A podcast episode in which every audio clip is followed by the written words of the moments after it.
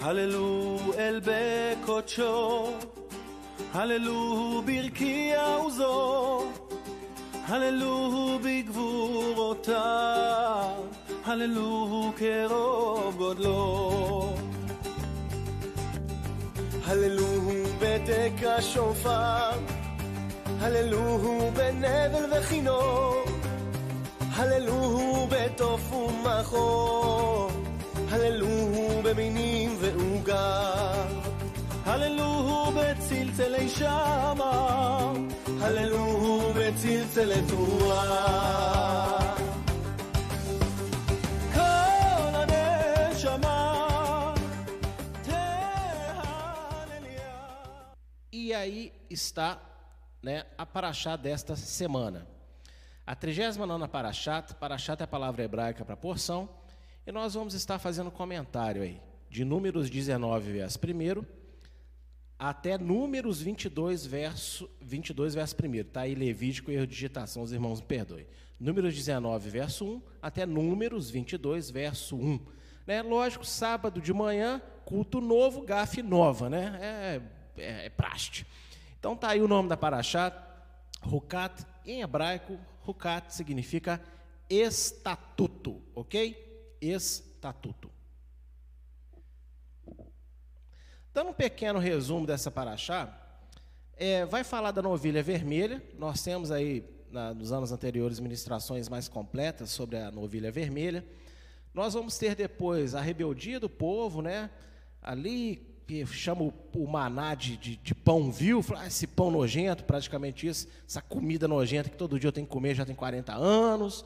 O povo reclama das águas, Moisés vai lá com, com Arão e não glorifica a Deus na, no episódio das águas. Inclusive, gente, há um grande debate teológico sobre por que, que Deus puniu Moisés, puniu Arão, é porque a rocha tipifica Jesus, e porque bateu na rocha duas vezes, e cada batida representa uma crucificação, não podia. Muito lindo, muito lindo, lindo, lindo, lindo. Mas o problema é que o próprio Deus fala o porquê que ele castigou os dois. Porque eles não glorificaram a Deus. Ou seja, eles fizeram aquilo com raiva, estavam com raiva do povo, estavam com, com, com, com ódio do povo naquele momento, literalmente. Então fizeram um negócio sem fé nenhuma fizeram aquilo e não glorificaram ao Eterno como em todas as outras vezes. Eles foram meio com muita má vontade, ah, então vai sair água da rocha, vocês acreditam? Então toma. Ou seja, eles não santificaram ao Eterno. E o próprio Deus fala isso na porção. Esse é o motivo pelo qual eles foram castigados. Eles não glorificaram a Deus, ou seja, a paciência deles com o povo já estava afetando o que? O ministério deles. Básico assim, não tem que caçar outra explicação, sendo que está ali, literal, né? Mas enfim. Nós vamos ter depois, é, com isso vai sair cobras, vai picar o povo, vai levantar serpente de bronze, né, que aponta para a obra da redenção na cruz.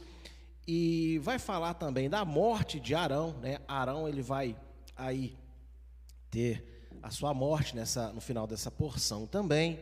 Então é mais ou menos isso que trata a porção Rukat, ok? Só que no dia de hoje, baseado no nome da porção, estatuto, ordenança. É, eu quero falar com vocês, baseado também neste momento que nós estamos vivendo, principalmente na cidade de Juiz de Fora, né? Fecha igreja, abre igreja. Não, não pode, está fazendo besteira, fecha igreja de novo. Eu quero ler com vocês um texto e comentar em cima dele, que está em Mateus capítulo 25. Abra aí as suas escrituras comigo no livro de Mateus, capítulo 25.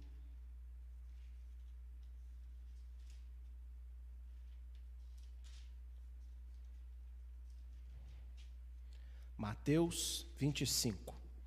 Eu vou fazer a leitura com vocês a partir do verso primeiro, ok? Então o reino dos céus será semelhante a dez virgens que, tomando as suas lâmpadas, saíram ao encontro do esposo.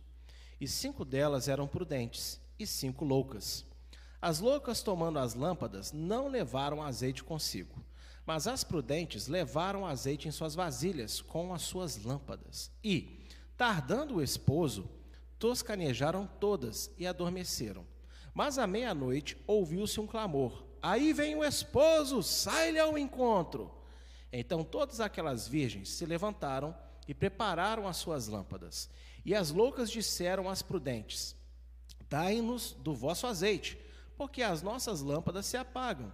Mas as prudentes responderam, dizendo: Não seja caso que nos falte a nós e a vós, e diante aos que o vendem, e comprai-o para vós. E tendo elas ido comprá-lo, chegou o esposo, e as que estavam preparadas entraram com ele para as bodas, e fechou-se a porta. E depois chegaram também as outras virgens, dizendo: Senhor, Senhor, abre-nos. E ele respondendo, disse: Em verdade vos digo que não vos conheço. Vigiai, pois, porque não sabeis o dia nem a hora em que o filho do homem há de vir. Bem, Todo mundo aqui, né, conhece esta parábola das dez virgens, cinco prudentes, cinco loucas. E de uma forma muito simples, muito simples, a parábola ela tem como objetivo de falar sobre o que diferencia as loucas das prudentes. Esse é o objetivo da parábola. Não é falar que existe é, metade vai ser salvo, metade vai ficar. Não é nada disso.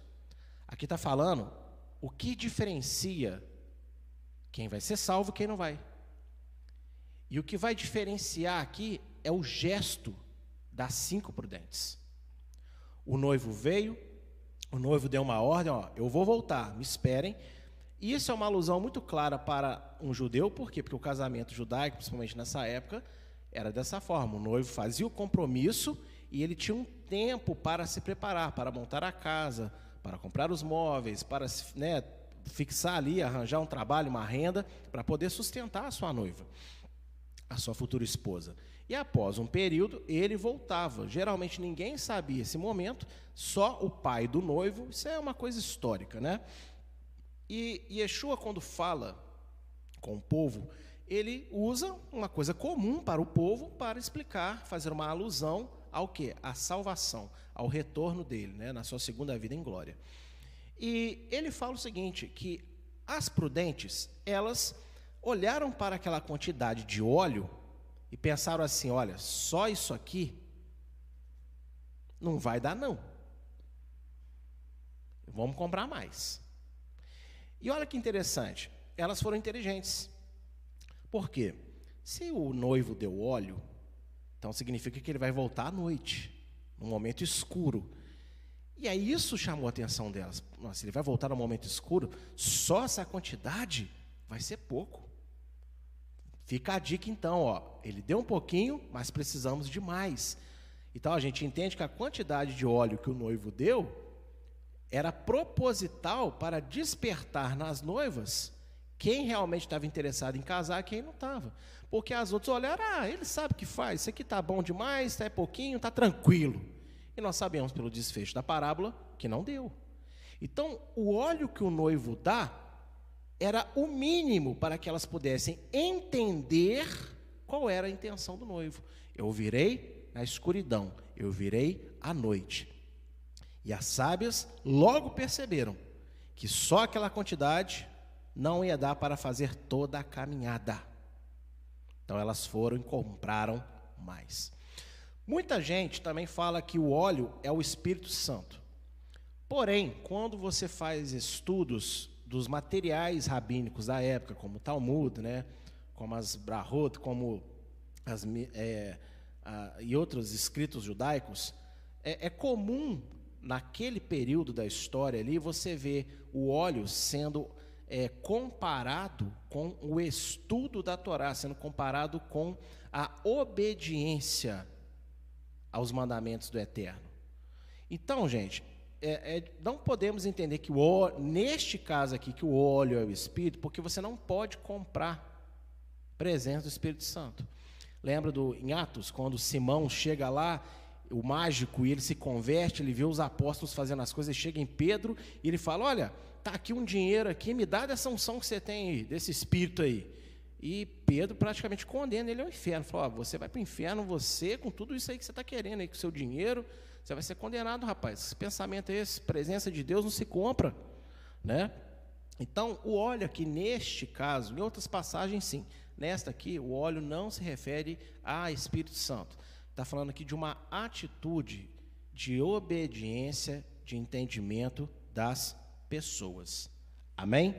Então veja só, é, o noivo ele se apresenta para as dez virgens, ok? Para as dez virgens, mas apenas metade entende o que, que o noivo estava querendo com elas quando deu para elas o óleo. Então vamos começar a, a, comentar sobre isso. Uma vez que eu expliquei já a parábola e o significado bem claro para todo mundo. Gente, obviamente que as noivas somos nós, né? Aqueles que acreditam no nome do Senhor Yeshua, que foram salvos, alcançados, lavados e remidos por Ele, no seu sacrifício. E agora nós aguardamos a sua volta, porque Ele ressuscitou, está né, no reino celestial e irá retornar. Só que é o seguinte, veja que na parábola ele dá um pouco de óleo e as sábias percebem que ele vai voltar à noite. E nós entendemos de forma muito clara que as trevas, na palavra de Deus, simbolizam o mal, simboliza as más ações dos homens, né? a corrupção de toda a criação. Então, o Senhor Yeshua, ele vai voltar no momento mais terrível da humanidade, quando a humanidade estiver pior do que nunca.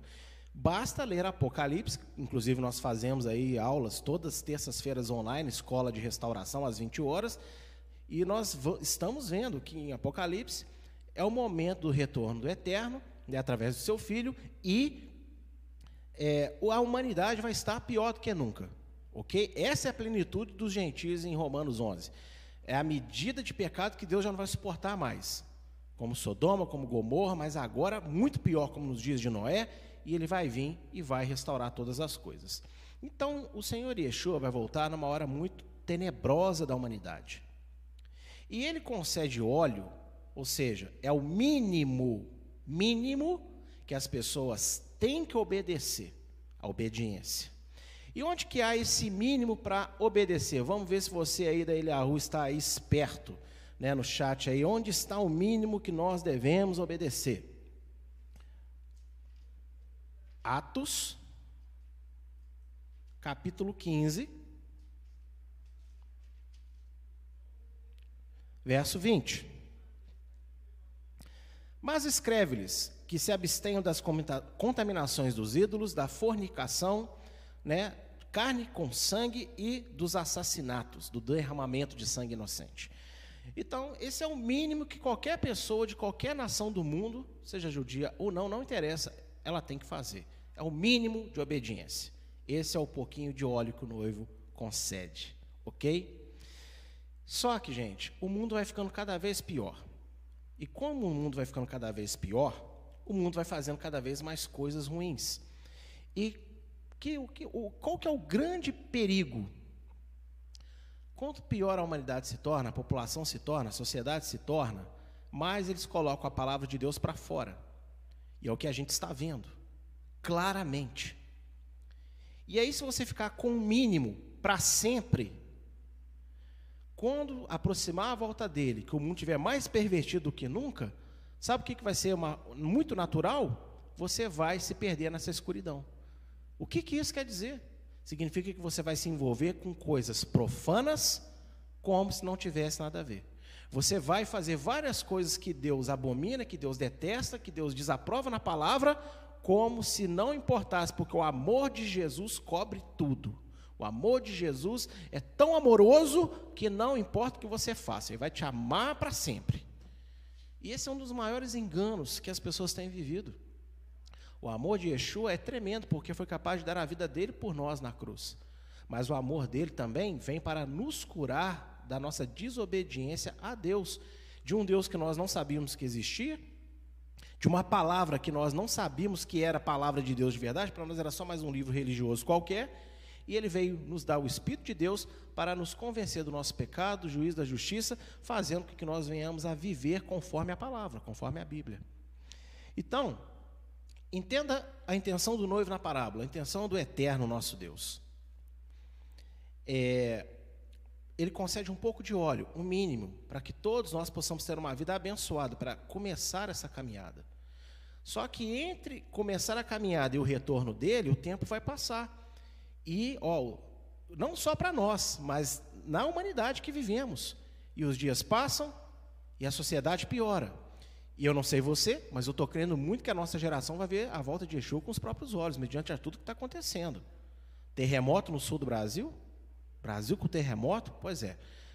Nuvem de gafanhotos que está assustando todo mundo. Pandemia que. Gente, sinais claros do que o próprio Senhor Yeshua disse que seria o princípio das dores. Então, muita coisa pior ainda vem pela frente. E um anúncio muito claro que ele está voltando. Hashtag Yeshua está voltando. Só que a igreja recebeu o mínimo para obedecer.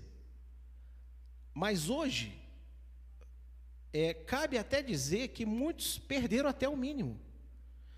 Quantos lugares você vai se sentar? Você vai ouvir da palavra, amém? Não aqui questionando a santidade e a veracidade da palavra que está sendo pregada em nenhum lugar.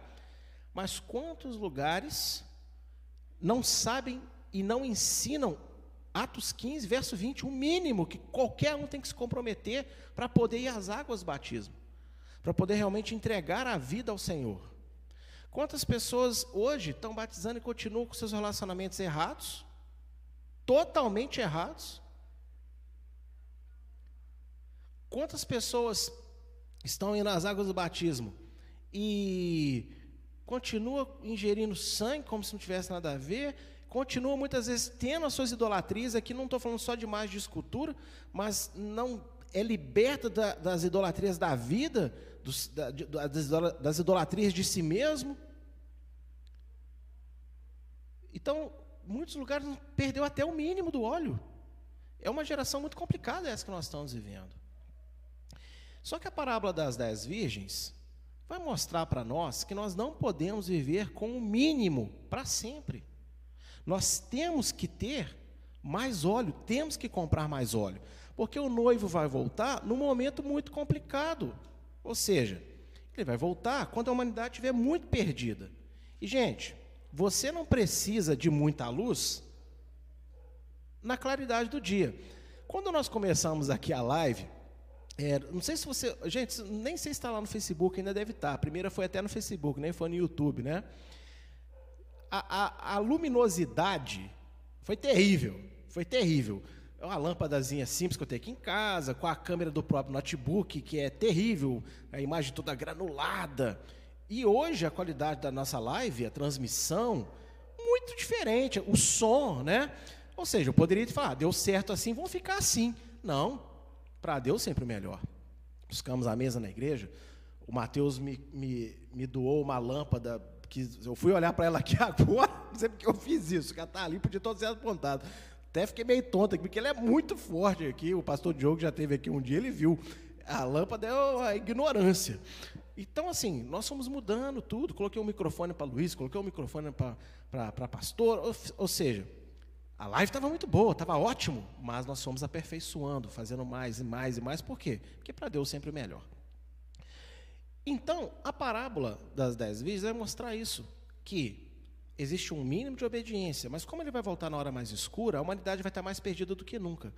Ou seja, é quando você está vivendo numa sociedade totalmente perdida, aí é que você tem que resplandecer, brilhar realmente a palavra de Deus, a santidade de Deus. Essa lâmpada que o Mateus me concedeu, ela está sendo uma benção, ela está ligada aqui hoje. Mas, olha aqui para o lado, é dia, é Shabat, é manhã.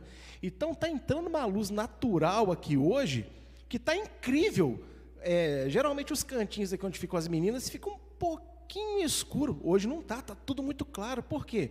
Porque embora ela seja muito boa, a luminosidade natural também está ajudando. Então ela não está fazendo tanta diferença assim quando no, à noite. Ou seja, se toda a terra tivesse servindo a Deus, obedecendo a Deus, gente, seria muito natural as coisas e, e ninguém ia se destacar muito fazendo certo, porque tudo seria certo. Porém, a humanidade está perdida, a humanidade está má, as pessoas estão totalmente desvirtuadas de quem é Deus, do que é Deus, do que é palavra, do que é obediência. Tem gente que não crê, tem gente que crê de forma errada, tem gente que acha que está bombando aí na web da obediência, está fazendo tudo, tudo ao contrário. Então a luz ela é necessária já realmente quando há escuridão. Se o Senhor deu um pouco de óleo para as noivas, significa que ele iria voltar no escuro. E as noivas perceberam, cinco delas, vamos comprar mais, porque só esse pouquinho aqui não vai adiantar. E estamos vivendo dias onde a humanidade está pior do que nunca. E é agora que a igreja precisa de realmente mostrar a luz que ela é. Ela precisa de brilhar, resplandecer. Ela precisa de realmente exibir a justiça de Deus através da sua boa ação, através do seu bom comportamento.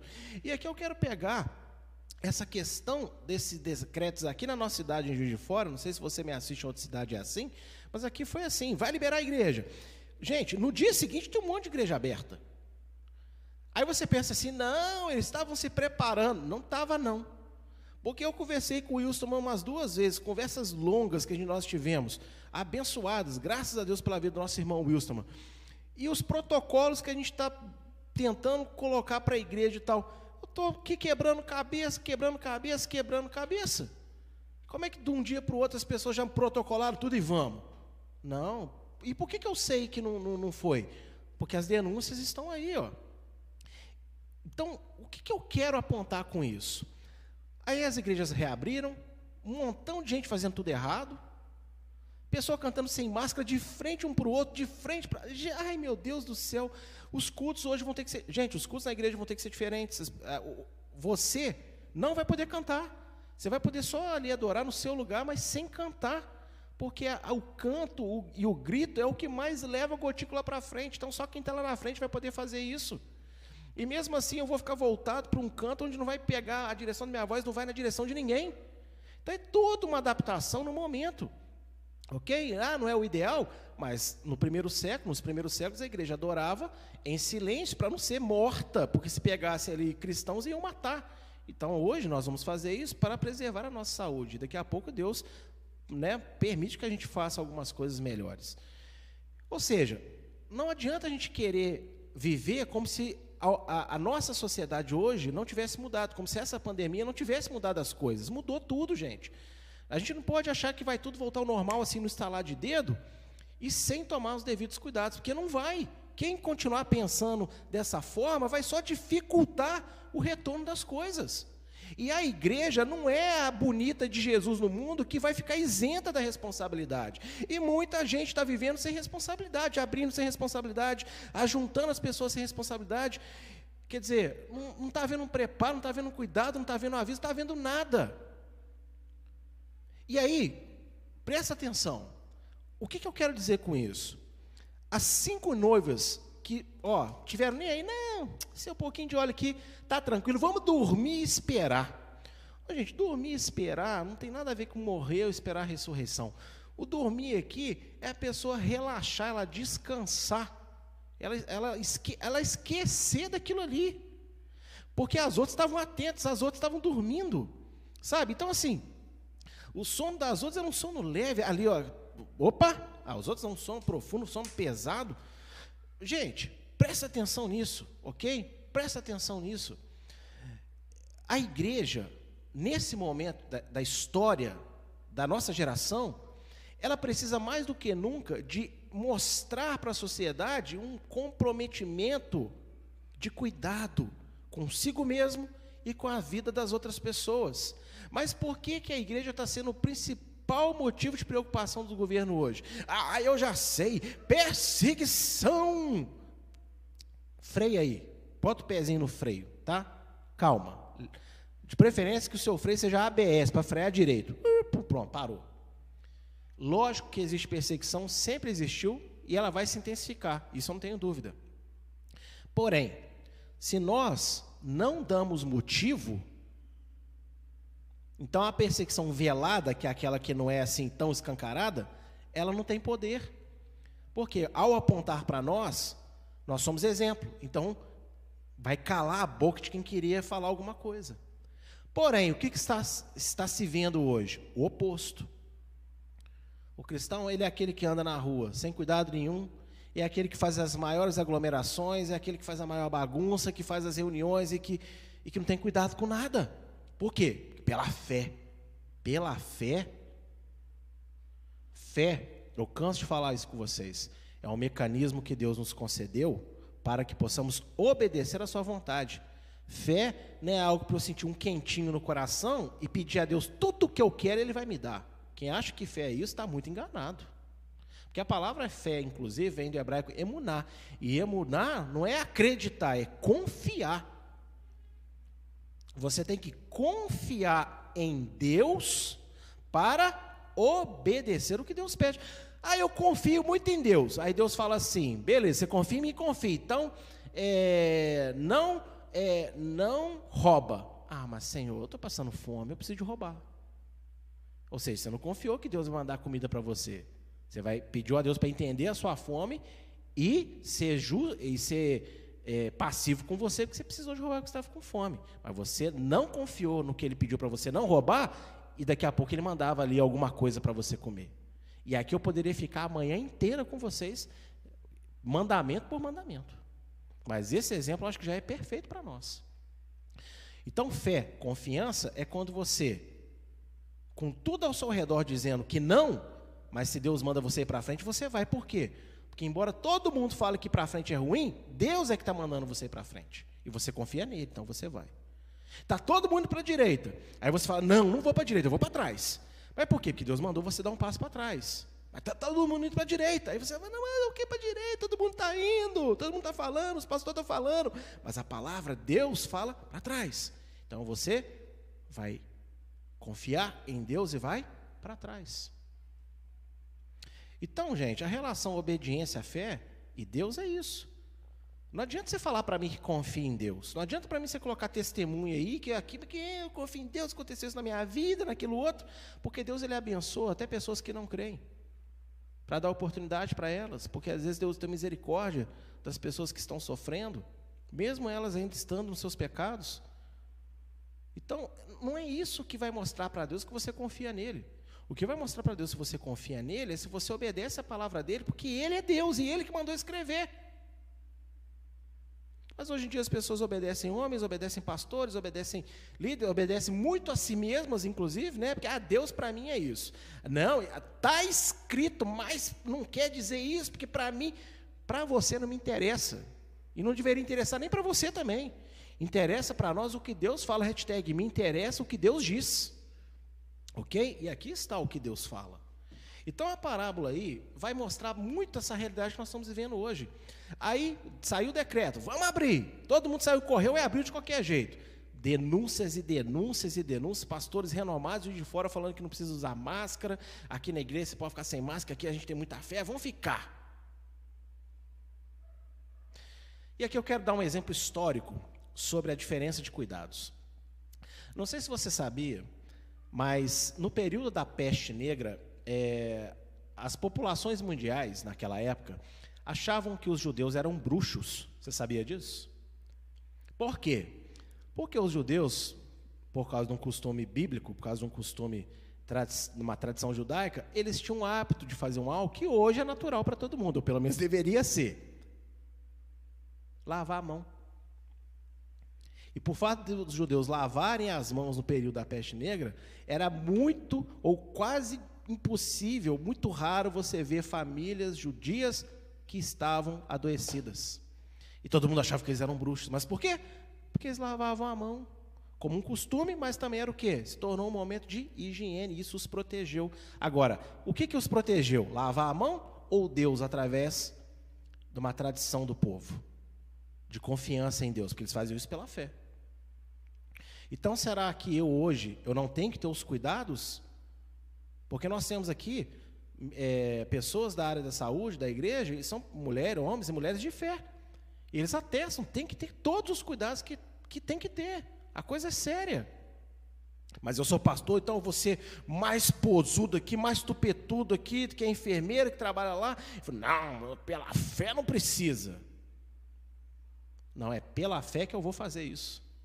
Acreditando que se eu fizer tudo direitinho, Deus vai guardar os cantinhos das máscaras e as outras coisas que às vezes nós não temos poder para nos proteger. Porque eu estou fazendo pelo menos aquilo que está ao meu alcance fazer. E com isso, saiu o decreto, vamos fechar de novo. E por quê, gente? Porque a igreja, não está treinada na obediência. E essa é a grande conclusão que eu tive durante essa semana, pensando. Eu já estava pensando nisso, mas a, depois falou, vamos fechar tudo porque a igreja está bagunçando tudo, aí que me veio aquela certeza. A igreja não está treinada na obediência. Por quê? Porque perdeu até o mínimo do óleo. Quanto mais comprar, mais óleo. E o óleo, como eu disse, ele é símbolo aqui da obediência à Torá, da obediência à lei, pela fé em Jesus Cristo, pela fé no Senhor Yeshua.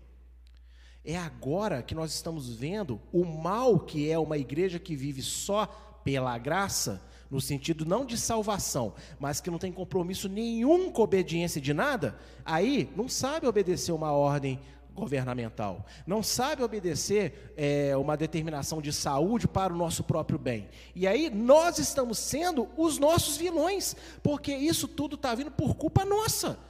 Por que, que a igreja está querendo fechar? Porque está aí as denúncias, ninguém pode negar o, o escândalo que está acontecendo, a falta de cuidado, a falta de zelo. Não é todo mundo, mas pelo menos aqui em Juiz de Fora é muita gente. E aí agora nós vamos falar que como é que a gente vai pedir para os governantes confiem em nós? Nós somos a igreja.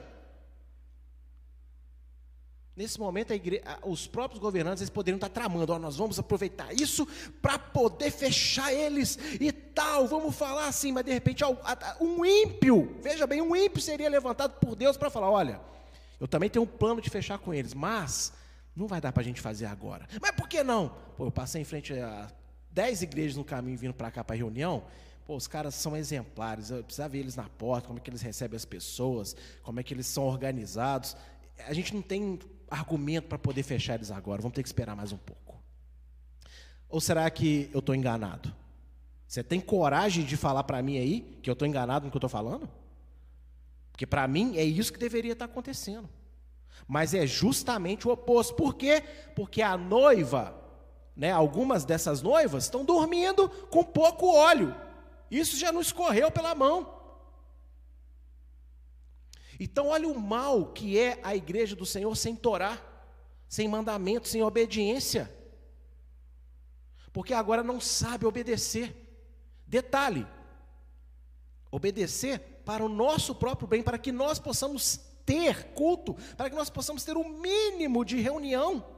Porque, lógico, na sua casa você vai poder gritar, na sua casa você vai poder esgoelar, porque você está dentro de casa. Lá na igreja não vai, eu sei, vai ser ruim. O irmão é de longe, não vai poder ficar batendo papo. Mas, gente, a Bíblia fala: quanto mais o dia se aproxima, não abandone a congregação. Então, quando foi escrito isso, você acha que o Espírito Santo não viu a pandemia? Então ele sabia que viveríamos dias de congregar, onde seria dessa forma, todo mundo em silêncio, só quem está na frente ministrando, falando as coisas.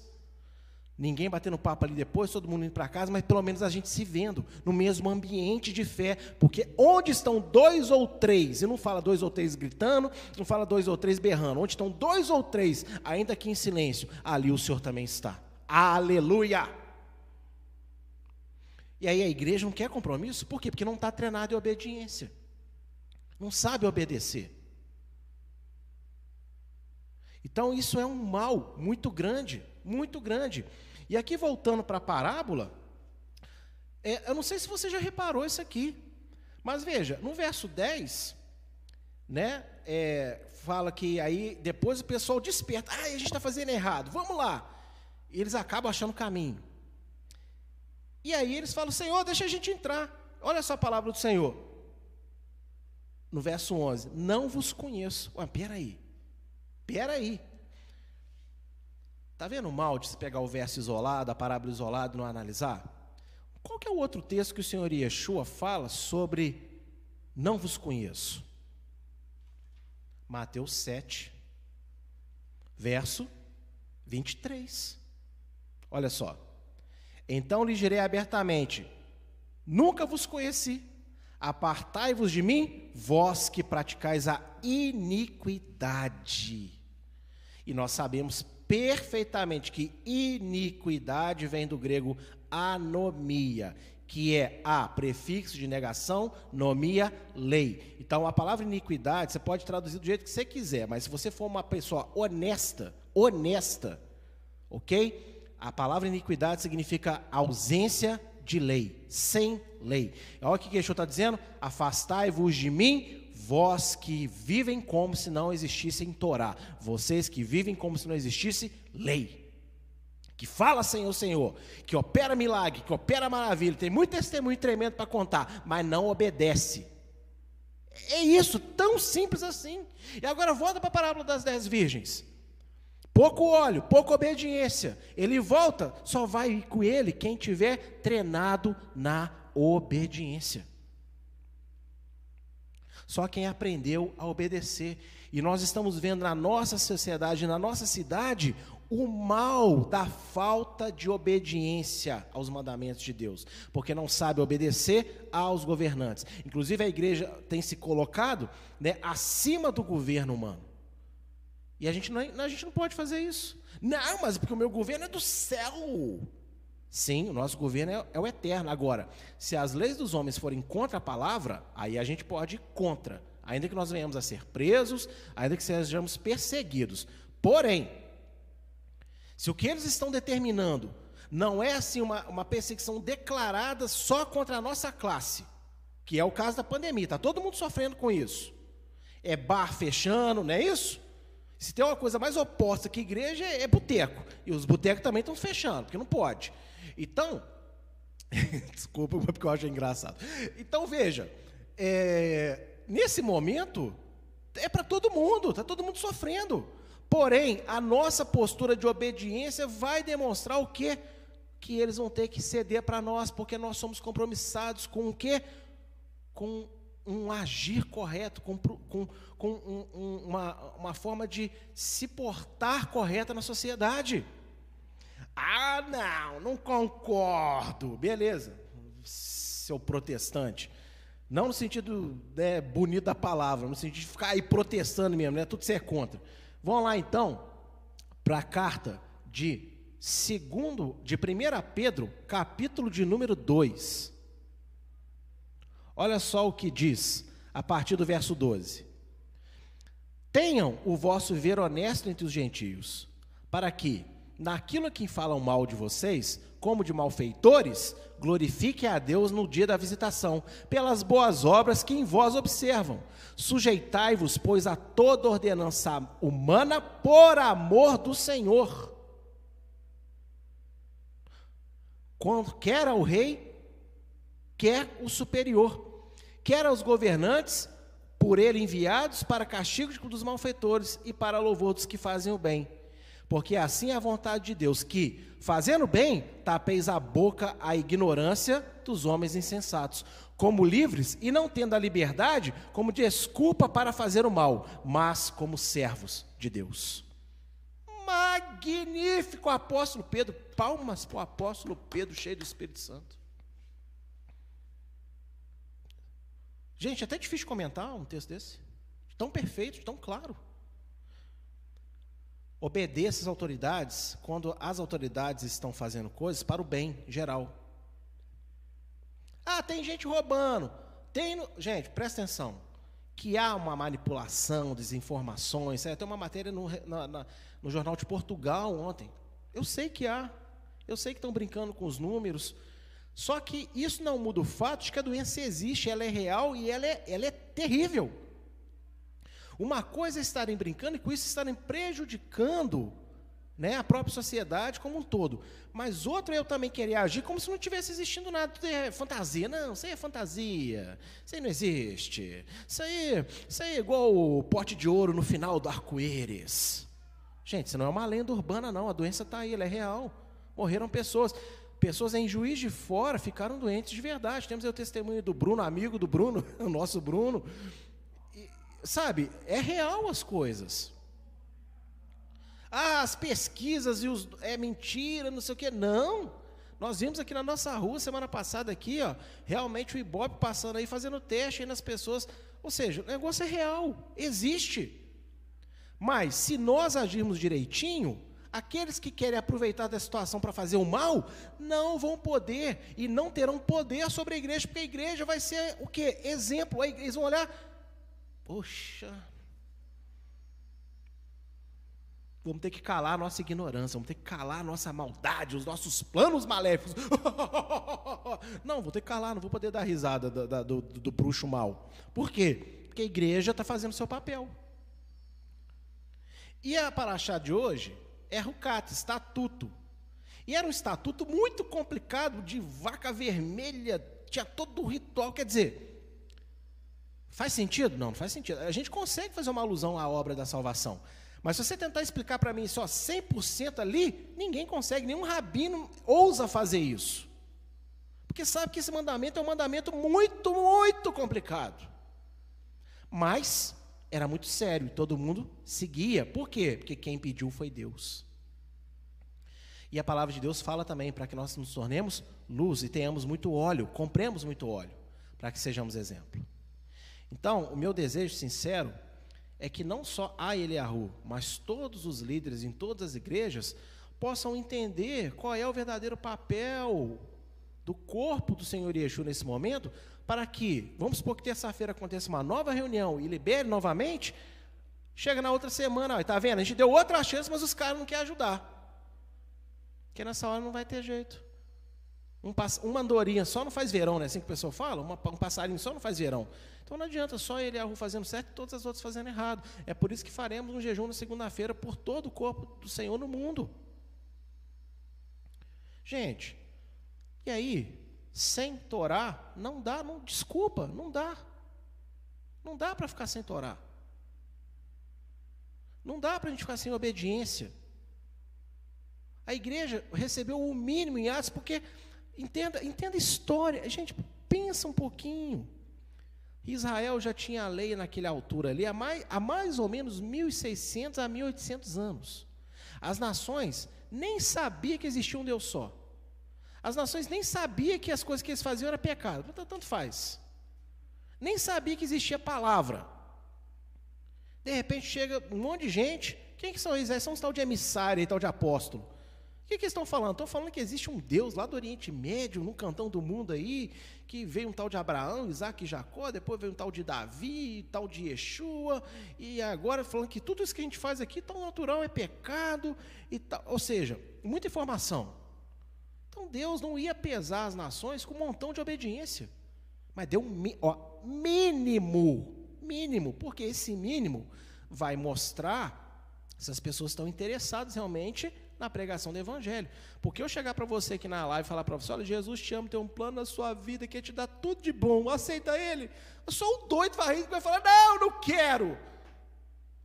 Uma pessoa, oh, pera aí, existe aí uma força, né? Igual as pessoas falam no mundo, existe uma força poderosa, espiritual aí que quer me dar um monte de coisa boa, que me ama e tem planos bons para mim. Oh, não, pera aí, eu sou um trouxa se eu não topar. E o que, que eu tenho que dar para aceitar isso? Nada é de graça, é pela graça.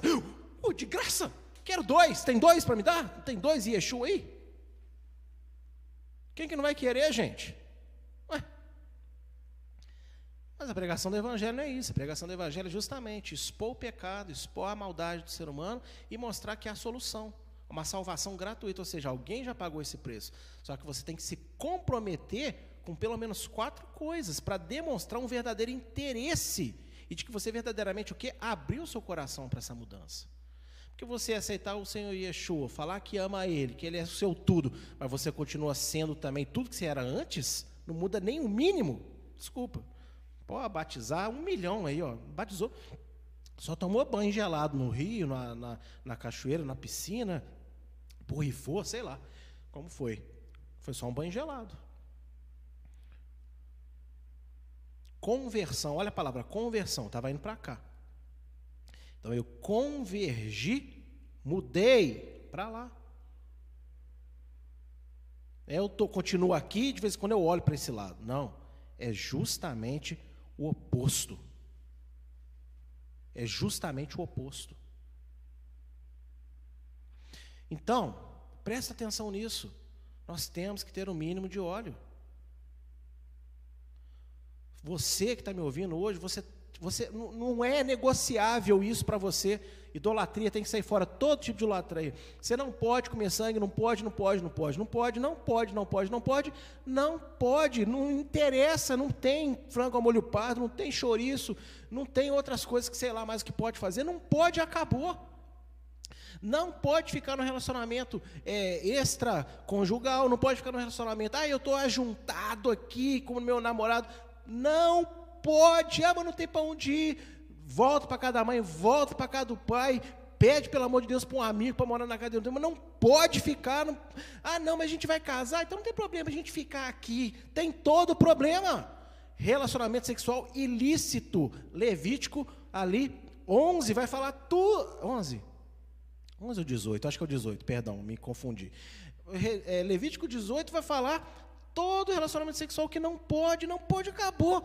E não pode derramar sangue inocente. Lógico que aqui muita gente vai falar, mas eu não sou assassino, nunca peguei no revólver, numa faca. Mas Yeshua ensina no Novo Testamento, no, em Mateus, no, no Sermão da Montanha, que se eu odiar o meu irmão, eu já estou matando ele. Ou seja, então, derramar sangue inocente também é você detestar alguém gratuitamente. Por mais que alguém te faça raiva, você não pode odiá-lo, você tem que amar o seu inimigo. Então, se você odeia alguém, dá um jeito aí de voltar atrás e aprender a ter misericórdia dessa pessoa, por mais terrível que ela seja na sua vida. Senão você é um assassino do mesmo jeito. Então, tá vendo? Mínimo, mínimo. Agora, vai ficar com esse mínimo para sempre? Tá aí Apocalipse, as coisas estão piorando.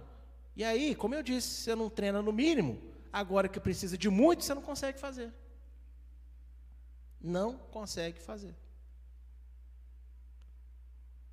E eu fico pensando na beleza da Torá, né? Nós na Ilha que estudamos a Torá, estudamos o tabernáculo, no dia de Yom Kippur, apenas o sumo sacerdote entrava no tabernáculo para ministrar as coisas santas. E todo mundo ficava do lado de fora.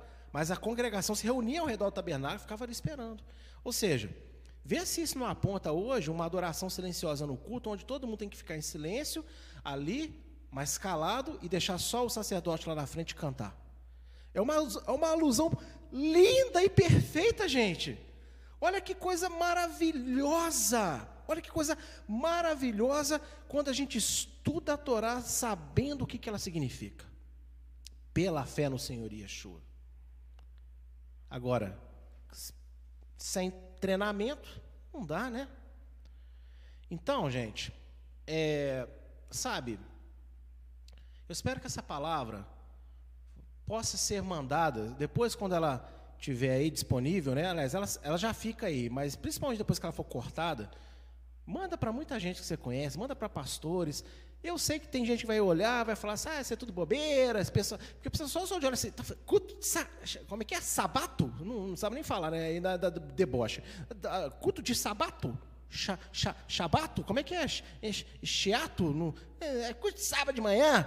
Não interessa o que vão dizer. Eu sei que eu estou fazendo certo, você tem que saber que você está fazendo certo. Agora, nós temos que dar oportunidade, porque muitas dessas pessoas também vão ouvir e vão no mínimo falar, poxa, peraí, como é que é esse negócio aí? Será? Pronto, o Espírito Santo vai entrar. Que aí não é a gente que convence, é o Espírito de Deus. E você, Deliarro, que está aqui comigo nesta manhã, eu tenho certeza que você está aqui é porque o Espírito Santo um dia te incomodou, te deu alguma prova. Sei que às vezes não é fácil obedecer, não porque é ruim, mas porque a maioria fala não precisa. Aí chega algum meia dúzia de doido falando que precisa, a tendência humana é ir com a maioria. Mas, por isso que Deus é um só. Ele é minoria. Existem muitos deuses no mundo, mas o verdadeiro Deus que existe de verdade é um. Então, fique com a minoria sempre. Que ficando com a minoria certa, você vai estar com aquele que interessa, que é Adonai Deus Todo-Poderoso. Amém? E esta é a palavra que eu queria deixar nesse primeiro Shabat de manhã para você. Obedeça a Deus, seja noiva prudente e compre mais óleo. Aleluia! Aleluia! Glória ao nome aí do nosso Deus. הללו אל בקודשו, הללו ברקיע עוזו, הללו בגבורותיו, הללו כרוב גודלו. הללוהו בתק השופר, הללוהו בנבל וכינור, הללוהו בתוף ומחור, הללוהו במינים ועוגר. הללוהו בצלצלי שמה, הללוהו בצלצלי תרועה.